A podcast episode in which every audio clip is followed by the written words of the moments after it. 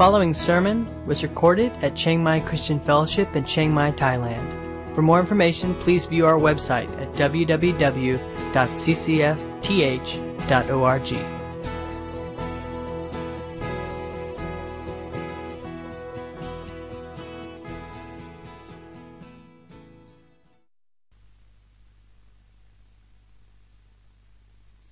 Now, these are the gifts Christ gave to the church the apostles, the prophets, the evangelists, and the pastors and teachers.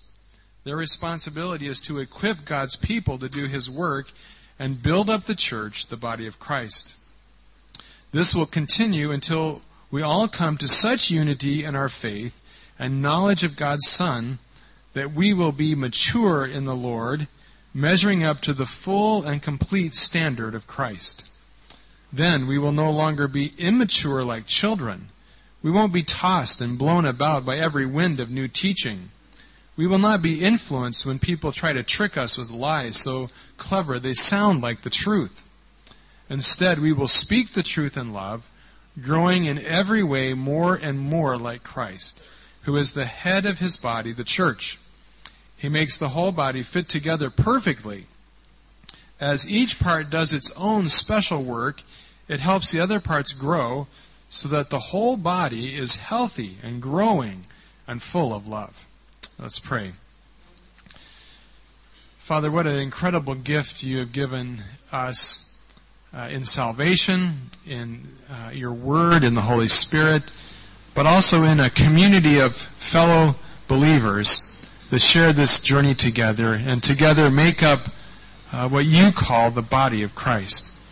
Lord, it's such a strange and incredible thing, and, and I don't begin to understand it all. But somehow together we are Jesus in this world, in all of our various parts, as we come together in unity and serve one another and teach and grow each other up in Christ. Lord, we pray that this morning you would speak to us and teach us. Help us to understand uh, this glorious thing that we're all a part of called the church and uh, to be thankful for the gifts you have given. And we just honor and bless you in Jesus' name. Amen. Uh, we, of course, are not covering this whole passage. We looked uh, two weeks ago at verses 1 through 6, uh, where Paul really urges us as believers, as a body of Christ, to exercise patience with each other because of our immaturity.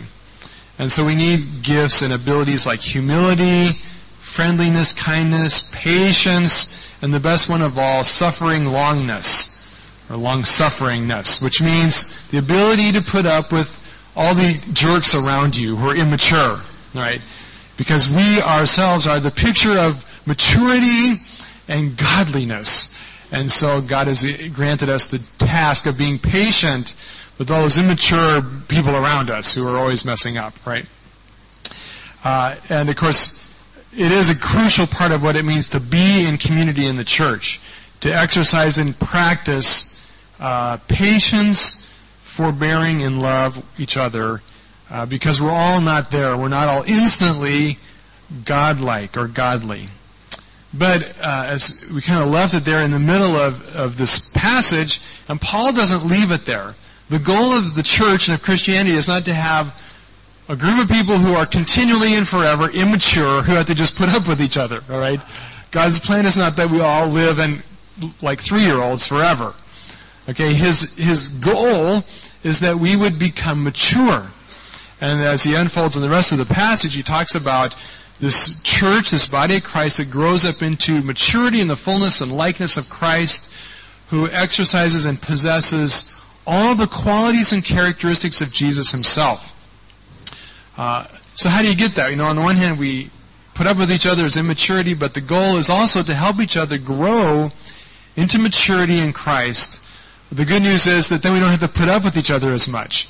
And we should be a joy to be with each other. You know, if we mature and grow, uh, we ought to be the kind of body that actually enjoys each other, not just has to put up with each other, right? Uh, so that's that's the goal. And uh, in this, he really some very powerful pictures or makes some very strong declarations about what the church is. Uh, we won't do this this morning, but if I were to ask you, what is the church? How would you define it? I've asked a lot of people that question, and it's very interesting the answers. And uh, everybody knows the word comes from the Gr- Greek word that means assembly. And so we all know it has something to do with assemblies, right? And we think of school and school assemblies meant you didn't have to be in class and they were fun. So we like assemblies, right? Uh, but other than that, you know, what is the church? Well, it is God's people. It's the body of Christ. It's it's uh, the redeemed. Uh, we all know that the church is not what happens on Sunday morning. We say we're going to church. Uh, it's really kind of a mislabel because we're not really going to church. We are the church, right? It just happens that on Sunday morning we all end up kind of in the same place for a while. But we're the church throughout the week, all right? And from Sunday to Saturday, every day we are the church. And the church is more than just a meeting on Sunday morning. Uh, we also call this a worship service. Maybe that's more accurate because this is not really the church. We are the church. But what, what is the church besides just people who are saved? Is there, is that all it is?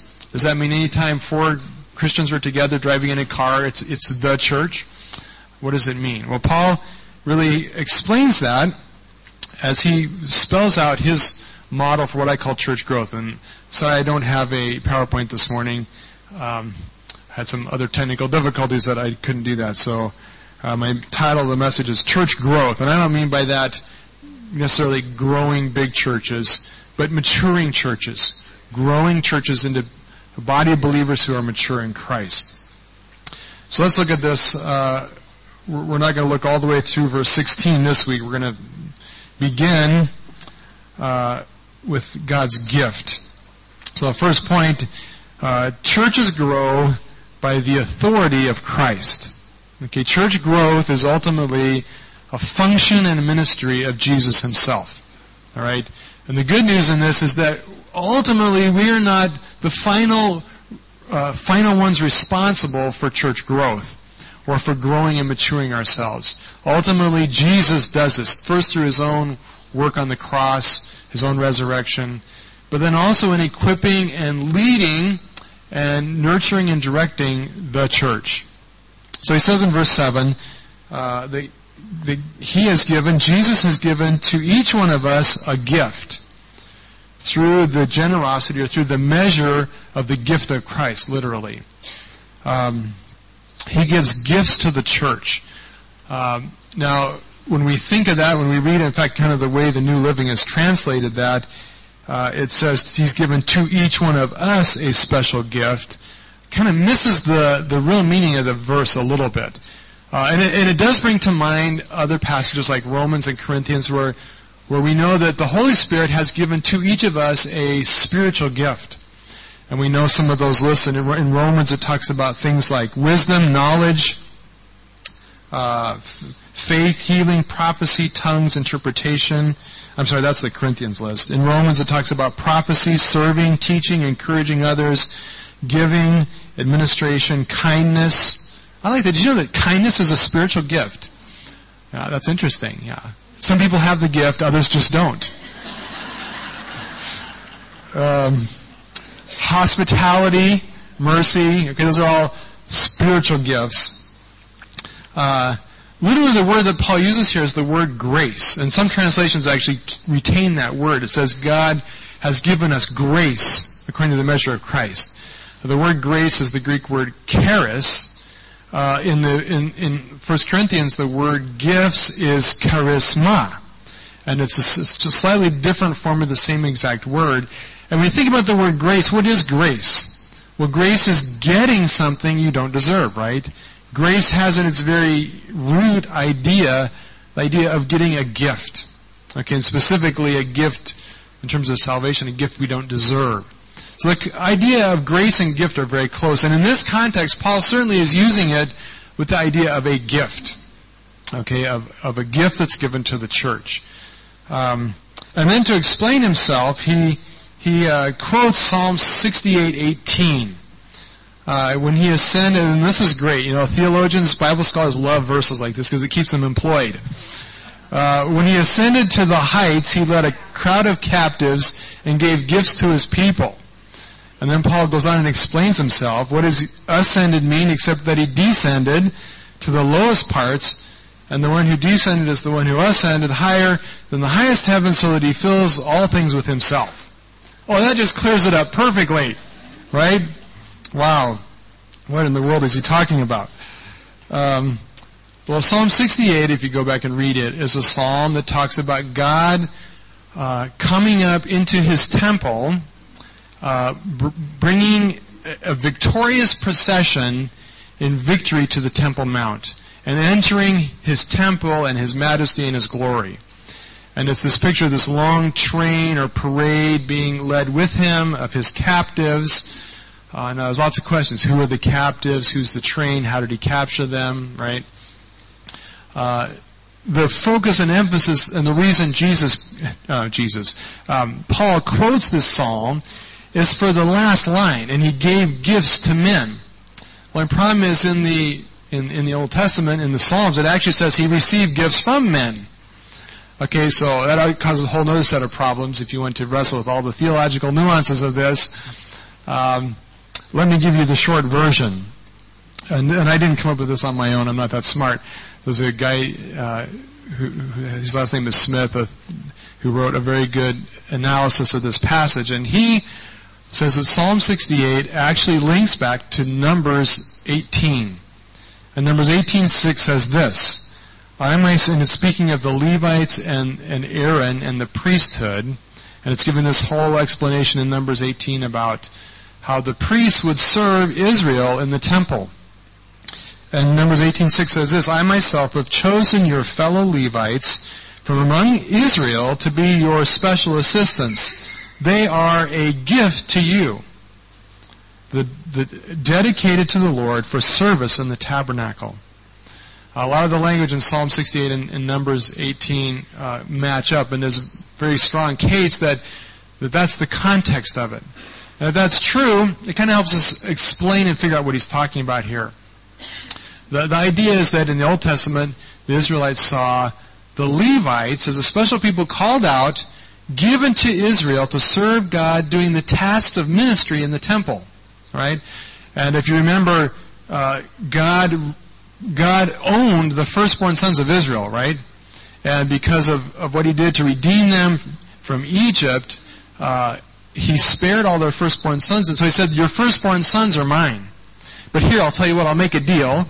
Uh, you can redeem your firstborn sons, and in their place, I will choose Aaron and the Levites to minister in the temple and perform the duties and tasks of serving uh, to make your your religious life possible. Okay, so your fellowship, your communion, your worship in the temple will be administered and carried out by the Levites. So they were dedicated, set aside for the special task and ministry of serving God in the temple. And, uh, you know, it meant that they got really fun jobs like slaughtering animals, cleaning up you know, basically they were butchers, uh, like in a meat packing plant, processing these animals for the sacrifice.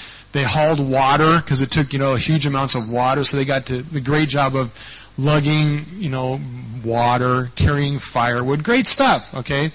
Uh, they they were afforded a position of, of honor, but a lot of it was just hard work serving Israel, so that when they came to worship, there was nice little piles of firewood and nice little barrels of water, and there were people there to help, you know, take care of killing their sacrifices and, and it made everything happen in the temple, right? Well, when we kind of see that context, uh, as Paul quotes it here, it's clear that the gift that God is talking about is not so much spiritual gifts, although He does give those, as much as it is, is people. Okay, when, when He says He gives gifts to the church, what He means is He gives people to the church to serve in the church and do ministry. Alright? As we see down farther, that kind of makes more sense and fits. Um, so, God has given gifts, that is, people, to the church to serve and minister and equip it to do the task of ministry so that we can all uh, worship, all come together and be ministered to and blessed uh, as God gifts His church. All right. Now, uh, he goes on and he explains in, in the next verse that the gifts he's given, he says he's given apostles, he's given prophets, he's given evangelists, he's given pastors or shepherds and teachers. And so certainly one group that he has in mind as a gift to the church are those specially called apart to lead and serve in the church uh, as leaders teaching the Word of God. All right? Uh, that means, uh, and, and I don't, I don't really feel comfortable with this, but it means that I am God's special gift to you. Okay? Now, yeah, well, actually, you know, I don't like being a special gift. If you know the truth of it all, it's not, it's not something I want. and it reminds me, because the deal is, when we are called out and given a special gift, it's a responsibility to do something for the benefit of others. It's not a position about authority or glory or anything for ourselves. Uh, it's kind of like, you know, when, when some, my, my daughter and son-in-law got their kids a puppy for Christmas or their birthday or something, and the puppy was a gift to the children. That was a great gift from the parents, and it's not such a great deal for the dog. okay, if you are the gift, um, there are drawbacks, right? Well, so so it's this duty, it's this, and a certain burden that comes with being a gift to carry out a ministry to somebody else. It, it, it really does put me in mind when I was a kid. Uh, I experienced this maybe the first time when uh, I had to go to one of the very first weddings I had ever gone to as a child. I was maybe nine or ten, eight years old, I'm not sure. And uh, it was a very close friend of our family. And for some reason, my dad was not able to go, so he sent me as a gift, right? With the responsibility of kind of representing the family as the oldest son, eight years old, at the wedding. And I had the job, the task, the burden. He says, I want you, my dad told me these words. He says, I want you to give the bride a kiss. And I just, I mean, I just started shaking it was horrifying, horrifying. And I knew I had to do this, and I took my job very seriously. And I just remember I worried about this thing, I mean, for, you know, the whole wedding service. And I remember having at the reception line having to, to give this girl a kiss. It was the most horrible thing ever. And uh, I did it painfully, right? So, so some things about being a gift that, that are not, not always what you want. And the, the important thing is to know that this gift comes from Christ. Okay, the important thing is that God Himself is doing it. Jesus is doing this. Right? He raises up leaders. He raises up and equips certain people uh, to be a gift of equipping His church. Okay, and it's true. He, he mentions this list of pastors and teachers and evangelists. But the reality is that as he goes on, and, and in verse 7, the context here is that he's speaking of everybody. Okay, all of us, and as you look on down through the rest of the passage, it becomes very clear that he identifies leaders with a unique role that they have. But when he's talking about God's gift to the church, he's talking about everybody. You also, not just me, but you also are God's special gift to the church. And one of the things that, that Paul emphasizes in this passage is that the growth and maturity of the body of Christ depends on all the members ministering and serving.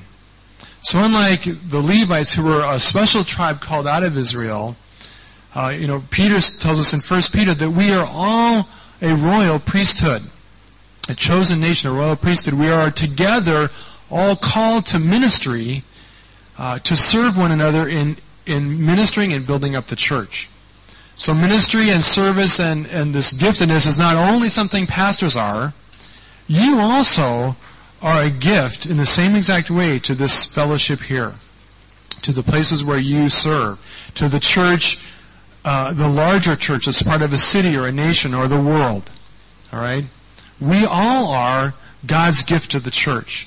And all of us have a unique and special place, ministry, and function that the rest of the body depends on for its growth and maturity. Okay, an important uh, side principle of this is that your spiritual growth and maturity is not just a matter between you and God. Okay, so many of us, especially from Western cultures, have a very individualistic idea about how everything works. Uh, and I'm, I'm, I'm like the living epitome of this kind of thinking. And it's how I was trained and raised up, that I can do it myself. Right? It's me and I'm gonna do this and I'm going to read whatever books, I'm going to do whatever I have to, but it's just me and God, and my spiritual growth and maturity is something I'm going to do in and of myself. Well, Paul makes it very clear, if it's just you, you're never going to get mature, right? And people are going to just put up with you forever, right? And we don't want that. Uh, your spiritual growth and maturity is a team project, right? And all of us are dependent on each other to grow and mature together to reach all that God wants us to be in Christ. And together to be the body of Christ functioning as a community of believers who represent Christ in the world. Um, he caps up this section by saying that uh, Jesus, well, he says this, another really great confusing passage. He says, Jesus, notice it says, He ascended, this clearly means Christ descended, and the one who descended is the one who ascended uh, into heavens above all the heavens so that he might fill everything with himself. Um, again, a very confusing passage. It, it, it it doesn't need to be as complicated as it is, though. Uh, what is Jesus' descent? Well, sadly, way, way back a long time ago, the Catholics thought this must mean hell, that somehow Jesus descended into hell. Not true. Okay, Jesus did not. Well, I don't know if he did or not, but that's not what it's talking about in this passage. Uh, most certainly, he's talking here about his leaving heaven and coming to the low place of earth. All right, humbling himself, becoming a servant, like it says in Philippians, taking on the form of a slave, becoming obedient to death, even death on the cross. Okay, he descended, he came down to earth, he took on human form, he died for us. Then he rose again, and as it says in Ephesians 1, he ascended to heaven, where he sits now above every single power and authority, good and evil, in all in all places and in all time and all space. Okay? That's his ascension. And in fact, uh, Paul writes some very similar things in Ephesians 1 where he says, um, God, in verse 20, He raised him from the dead, seated him in the place of honor at God's right hand in the heavenly realms. He is above every rule, power, authority, or leader, anything else, not only in this world, but in, in the heavenly realms. God has put all things under the authority of Christ and has made him head over all things for the benefit of the church. And the church is his body. It is made full and complete by Christ who fills all things everywhere with himself. what's the significance of all that? Uh, bottom line is this. The filling, when it speaks of Christ filling, it really is speaking of his authority over all things. All right? Jesus, it doesn't mean necessarily that he fills all space, although God is in, infinite. He's, he is in all places and all time. But that's not really what it's speaking of here. The focus and emphasis is on Jesus ascending to the place of authority and dominion over all things. Every power, principality over all, over all evil, over all rulers, over all kingdoms. Jesus fills it with himself. Okay, in other words, he comes in, when he comes in, he takes possession of all that he fills. And he fills everything, and he owns everything. He is ruler. He has sovereign rights over everything. And the reality is that Jesus is, even now, bringing all things under his dominion and authority through the work of the, of the cross and through the power of the resurrection. Uh, in the context here, he's speaking specifically of the church, and it echoes what he just said in, in Ephesians 1 that Christ is filling all things for the benefit of the church who he fills with his fullness. Okay, what all that means, and what I think Paul is trying to paint a picture of, is that the church is the body of Christ.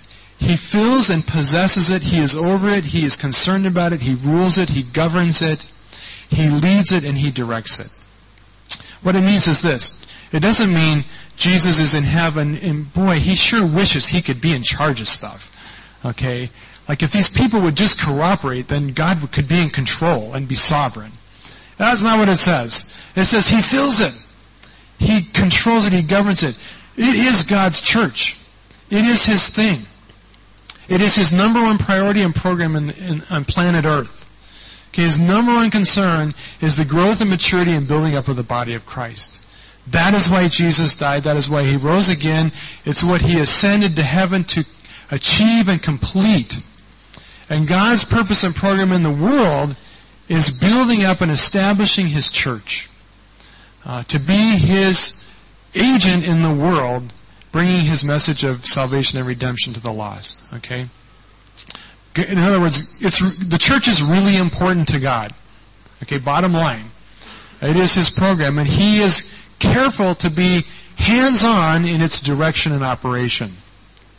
So when it says he gives gifts to get, he gives gifts to the church, when he appoints and calls out people for certain tasks and ministries, it's Jesus himself that's doing that. Alright, so, uh, you are where you are by God's call and direction.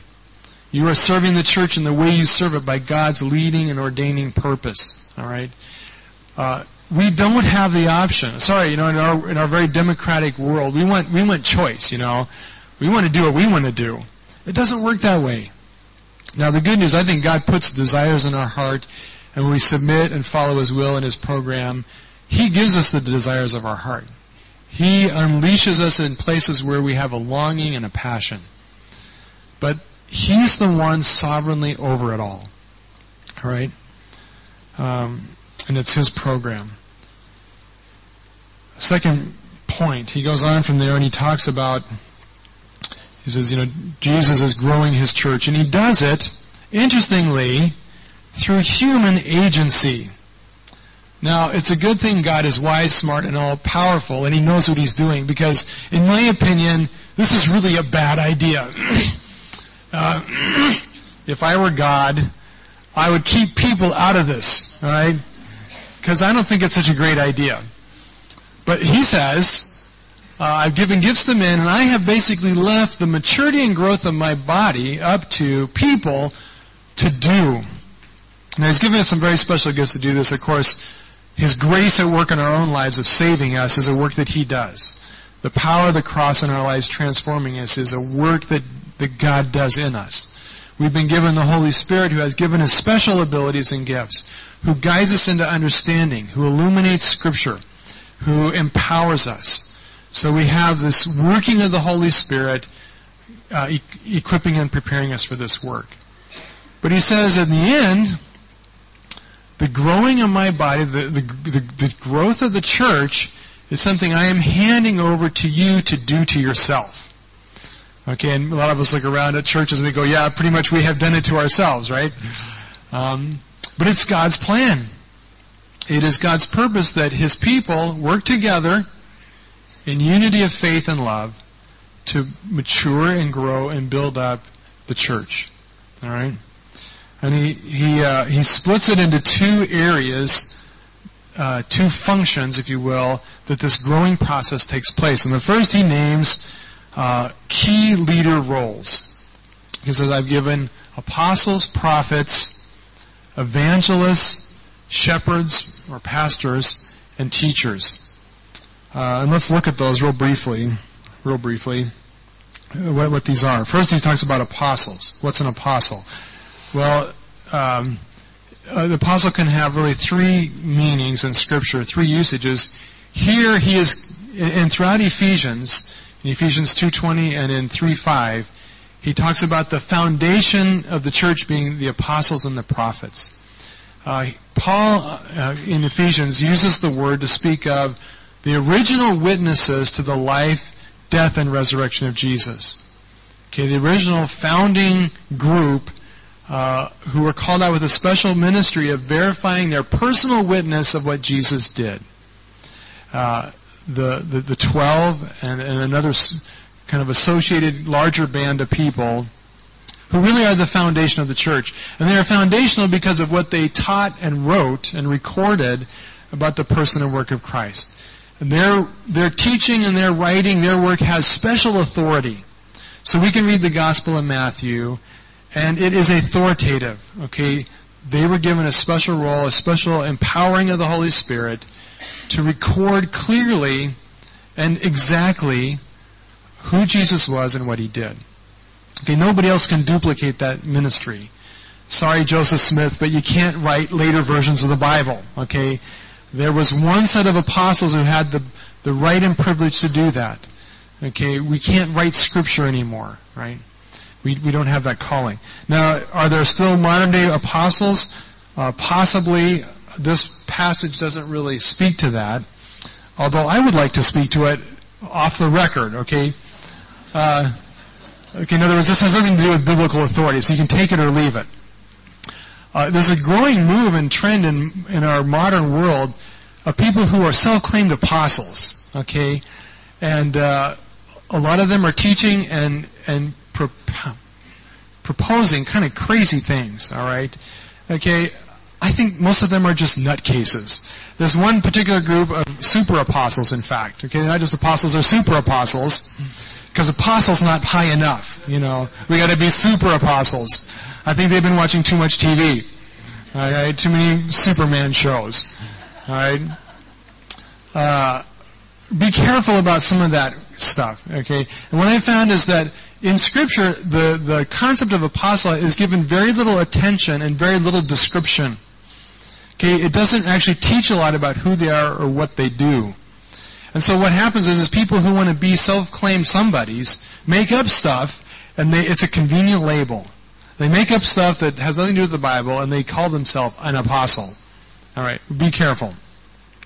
Uh, and I'm not going to judge. You know, it's between them and God if they are apostle, not apostle, whatever. But I do know this: anybody who's truly an apostle will teach the word of God clearly and directly. That's the point.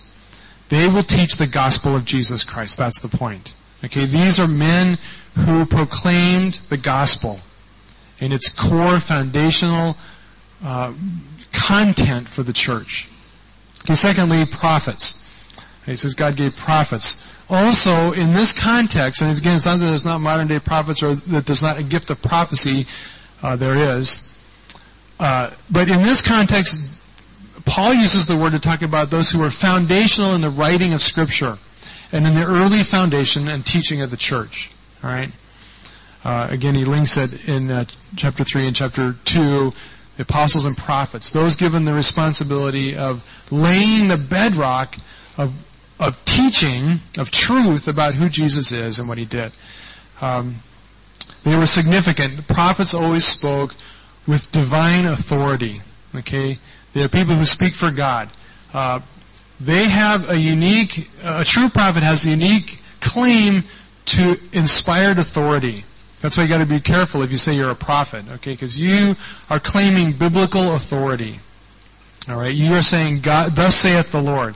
Now, you know, sometimes I teach things that are from the Bible. Sometimes I share things that I hope are helpful. Sometimes I just share kind of off the wall things that uh, you know probably don't mean anything to anybody because I'm not a prophet. Okay, if prophets share meaningful off the wall things, you're supposed to stone them. Preachers, you just laugh, okay? Alright, so that's the difference. Alright, you can laugh at preachers, you don't laugh at prophets. You either weep in their presence or you stone them. Alright? Kind of the way it works. So it's a serious ministry. And, uh, and Paul's talking here about those who spoke prophetically God's word, much of it recorded. Paul was certainly an apostle slash prophet and we count his words as from God himself. We don't pick and choose the parts of Paul we like. Okay, it is gospel authoritative word of God, power, alright, in every word. He talks about evangelists. Uh, uh, evangelist literally means good news teller. Alright, one who tells the good news. Now sadly in our modern context, we have attached this label to people like Billy Graham and others who have the task and ministry of telling the gospel to non-believers. And we've, uh, I don't know where this came from, but we kind of come up with this idea that the gospel is for unsaved people, not for saved people. You need the gospel before you know Jesus. After you get saved, you don't need the gospel anymore, apparently. Um, it's not true. We, we need the gospel, okay? The gospel actually is more for us than for unbelievers. Because unbelievers don't get it. They don't understand the gospel. Now, of course, it is by the good news of Jesus Christ that they come into the church, so it's important. And it is, uh, and there are those especially called with a ministry to share, and especially gifted to share with unbelievers. However, that's actually the job of the whole church. One of the reasons it's vital that the church become mature is so that it will be a witness to the lost world. Here's the deal. If the church were more Christ-like, people would be drawn to it with much more compelling force. The reason people aren't drawn is because they don't see a church that's mature. They see people fighting and bickering and not tolerating each other, not loving each other. And you know, they can get that anywhere. They don't necessarily need to go to church for that, right? You can watch it on TV, right? Uh, it's important that the gospel be taking root in the body of Christ. And so an evangelist, as it's used here by Paul, is not necessarily somebody, in fact he says here that these gifts were given for the building up and edification of the church. One of the primary ministries of an evangelist, of a gospel preacher, is to the body of Christ. To make sure that the gospel is filling every part of our life and being. That our churches, our lives, our families are are significantly invaded and built upon the truth of the gospel, the full message of Jesus Christ. See, the, the gospel is not about just getting saved, getting our sin taken care of, and then living however we want. The gospel ought to be pervading every part of our life. Okay, that's the that's the gospel. Uh, third or fourth category is uh, shepherds. Uh, there's some gr- Greek grammatical issues here. It could be shepherd pastor, pastor shepherd teacher. Uh, it could be two separate groups, those who are shepherds, those who are teachers. um, doesn't really matter. The point is, shepherds are those who lead the sheep, lead the church, and the focus of their leading again is, is teaching the Word of God. Okay, the main job of a shepherd is what? Organizing the sheep in nice straight rows? No. It's taking the sheep where the food is. Okay, Jesus told Peter, feed my sheep. He didn't say entertain my sheep, keep my sheep occupied, keep my sheep out of trouble. He said feed my sheep. Right? So the main job of a shepherd is feeding the sheep. Right? That's the job of a, main job of a pastor. He also has a role of protecting the flock from, uh, and, and he talks about that later on about false teaching, false doctrine, helping guide the church into truth. Uh, finally, um, he talks about teachers.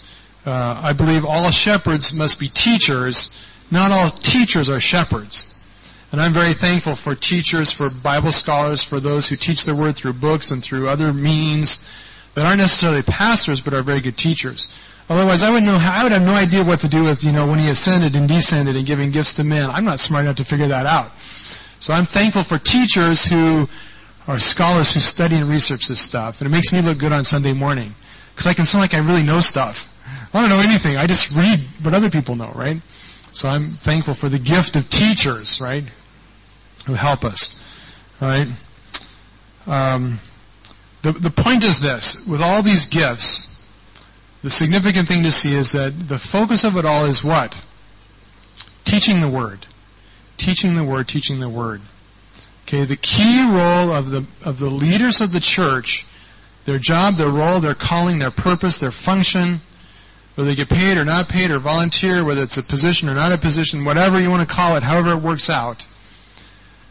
Leaders in the church are primarily those who teach God's Word uh, to His people. All right?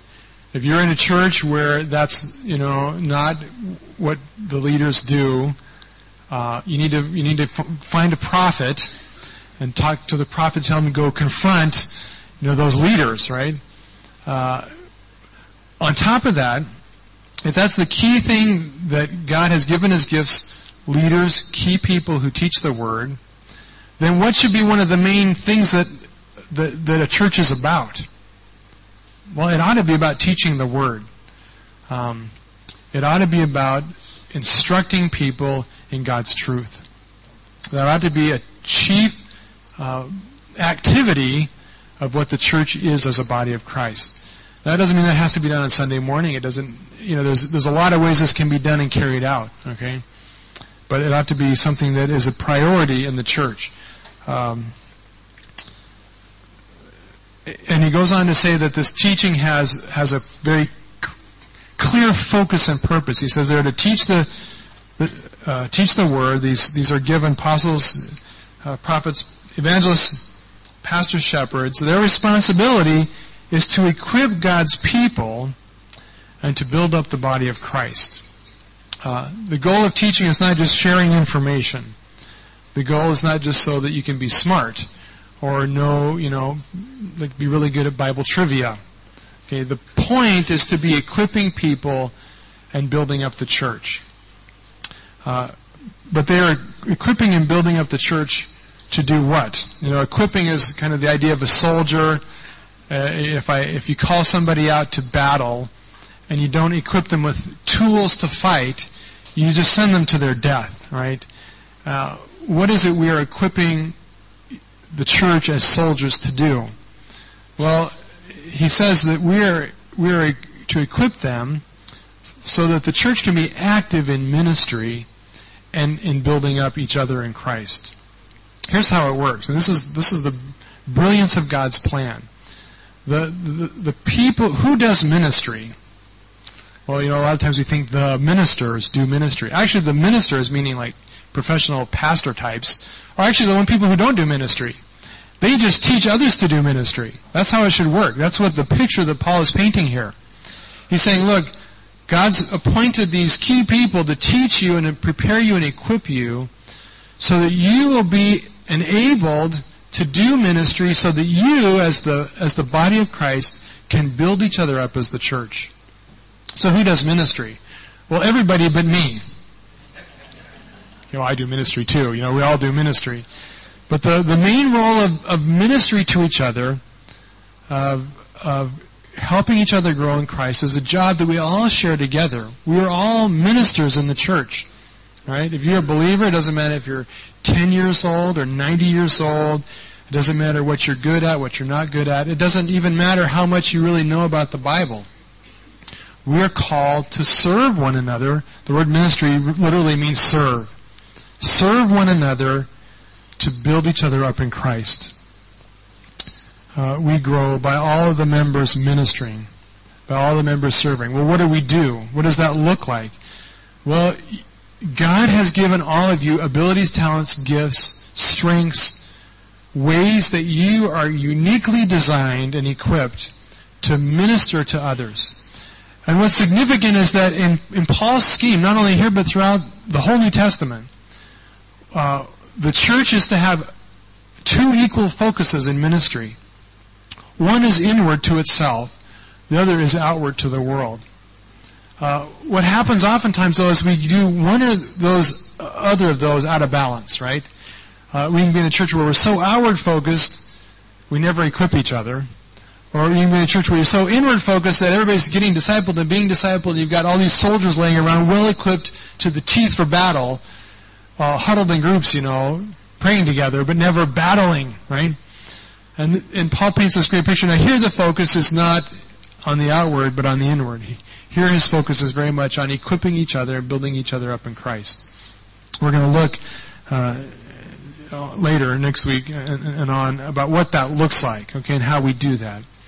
Let me just challenge you with this. God has given you abilities, gifts, talents, strengths. Uh, you ought to be using those not only to help you know unsaved Thai people and and uh, unbelievers, but first and foremost, we have a responsibility to be building up the body of Christ. Well, what does that look like? Uh, let me give you just in closing a couple practical pictures of what this looks like. And you know, the church can look like a lot of things. Okay, the church can look like a house church with 12 people. It can look like a mega church with 12,000 people, or you know, 800,000. Church in Korea, whatever. Um, there's a lot of people, and it's real popular now to bash whatever you're not. You know, so if you're a mega church, it's, it's, it's fun to just bash everybody who's not a mega church, you know. If you're a house church, it's fun to bash everybody that's not a house church. Okay, that misses the point. That misses the point, okay? Church can be a lot of things, right? It can be house, but, but it should, but it must have, to be a church, it must have these key components. First of all, it must have teachers, whether they're apostles, prophets, evangelists, shepherds, or, or, or teachers, Gifted by and called by God to teach. Alright? So if you have a fellowship group that meets, and uh, you don't have one of those people gifted who's actively teaching you the Word, it's not a church. Okay? It may be one expression of what the church is, but it's not the full expression of what church is. I'm convinced and I believe that this, this is important. Because God knows how easily we shift off of our foundation. Okay, one of Paul's constant worries was that people would drift away from the truth and dilute or water down or lose the gospel. He's constantly writing about this. And he knew the only way we're going to keep on our foundation and keep anchored to the gospel is if we keep reminding ourselves and teaching ourselves what it is. Okay, no one ever grows to such maturity that they're beyond teaching. Okay, uh, the more, in fact, the more I grow and the more I learn, the more I realize kind of just how clueless I am. Uh, when I graduated from Bible college, man, I knew it all. Okay, it's been a downhill slide ever since, just downhill. Um, and we need solid teaching. So, uh, you know, if you're in a place where that's not a priority, it's not the church. Okay, it may be the church as groups of people, but they're not fulfilling one of the key roles, callings, and missions of the church. It must be a place where there are gifted leaders equipping the body by good, solid teaching. Um, now that's that's not all the church is, though. Okay, uh, and there's a lot of churches that they do great teaching, but they don't do anything else. Right? That's also a problem because it's clear that the the, the church is a place where people minister to each other. And I've had many discussions about how this works, and people will say, well, how, you know, there's all these people in church on Sunday morning, and you do all the talking. Why don't you just shut up and let people minister to each other? Right? Good idea. Um, not realistic. And the, the, the, point is this, the church is not something that happens on two hours on Sunday morning. The church is something that happens seven days a week. Uh, we ought to, we must be, the church must be in uh, what I call uh, ministry relationships. Okay, the other side of this is that we need to be ministering to each other, and the only way to do that is if you are in some kind of ministering relationship. Well, what's a ministering relationship? Well, it can be a lot of things. Okay, it happens oftentimes informally through casual fellowship. Uh, you know, after church today, we can all go out for lunch with people, and we could have ministering relationships with our burritos and you know Thai food or whatever you eat, right? Uh, the, the point is, we ought to be as a church connecting in relationships outside of just Sunday morning. What does that look like? Well, it can look like small groups. It can look like home groups. It can look like lunch after church. It can look like uh, counseling, mentoring. It can look like discipleship. It can remember one of the spiritual gifts is being kind. It can be people actually just being nice to each other. That could be actually a ministering relationship. Very healing and powerful for some people. All right, who've never experienced that um, who need that, right? Uh, ministering relationships. Uh, some churches are good at programming this. Okay, some churches have all this great network of home groups where they meet and organize. Uh, that's great. We've never been able to do that, um, and it, it's not necessary. What is necessary is that all of us make a commitment to be building relationships within the body of Christ and relationships that are focused on mutual ministry to each other. Okay? Those two things must be true of a church. Meeting to teach the word, uh, meeting in ministry relationships. Um, some people ask, well, well, I thought the church was supposed to be about worship.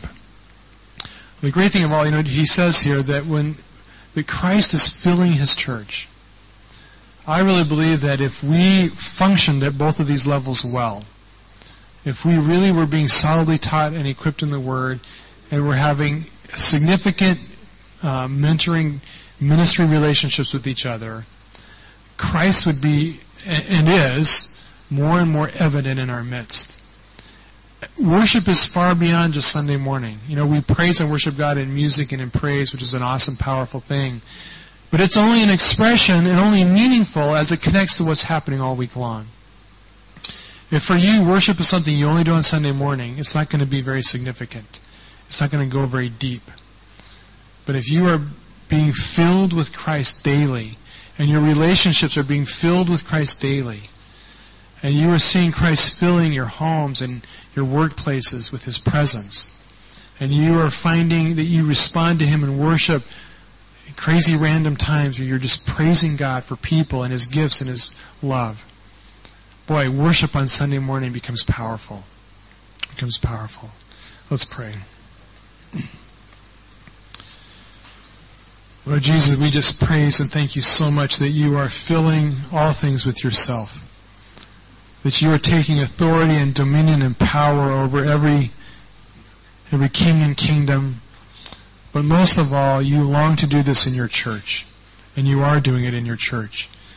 Lord, I thank you that uh, we have a fellowship of believers here who represent one tiny speck of your body.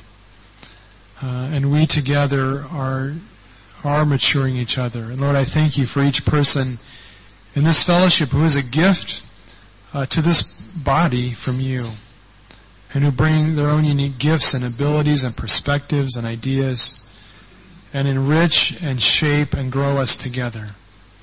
Lord, I thank you that my spiritual growth is dependent on each person in this room. And I need them and their ministry to me to grow in you. And Lord, you have caused us to be uh, interdependent on each other. Uh, Lord, help us to live out those kind of relationships uh, daily.